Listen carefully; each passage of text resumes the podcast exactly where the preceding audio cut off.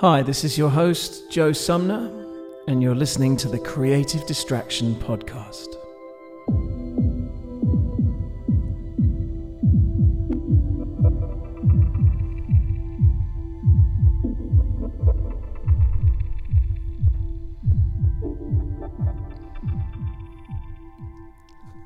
What happens if we die with unfinished business, incomplete projects, regrets? Something that you needed to say to somebody but never got the time or the opportunity. If we get stuck in some intractable melancholic quagmire that colours our every thought and leaves us putting off our plans until it's too late, do we become ghosts, forever wandering the halls of some stately home?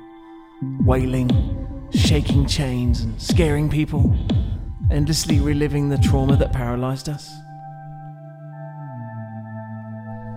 Is there a threshold of regret that makes us turn from merely dead into full fledged haunting spirits?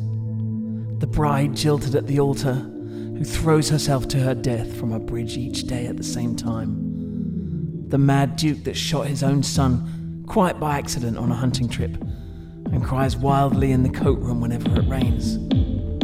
Are these ghosts because their pain is so unbearable?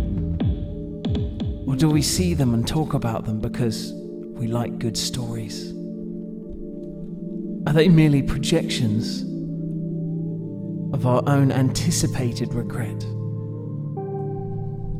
Is there a part of us that knows no matter how well we plan or how efficient we are, we're going to miss something or we're going to cause pain for someone else. I find it very hard to think about the way that some of my victories are someone else's losses. I don't think this is a zero sum world, but the law of thermodynamics tells me it is a zero sum universe.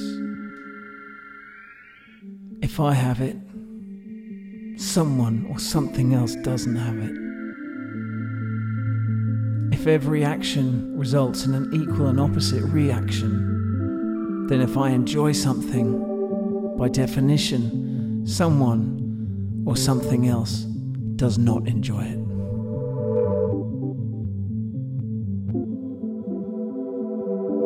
What about the dog who never caught a rabbit? Never caught the stick?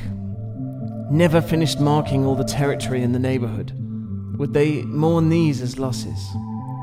Are desires the same as dreams and plans?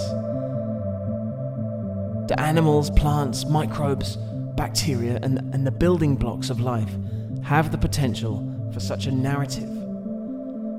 Maybe as you watch life become simpler and simpler, there's no room for these depressing ghost stories. The reproduction and continued survival of one species is quite enough, and there can be no effort given to these personal tragedies. Do these incomplete feelings have their own energy? Do they dissipate into the universe and into the bodies of others? If you were to grow vegetables on land where regretful souls have been buried, would the very molecules of their decomposing form contain that feeling of incompleteness? If you ate those vegetables, would you take on those feelings? You are what you eat.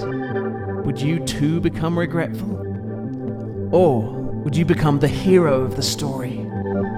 the one that breaks the cycle, the one that learns from the mistakes of the past and finds a new way to live, a new humanity.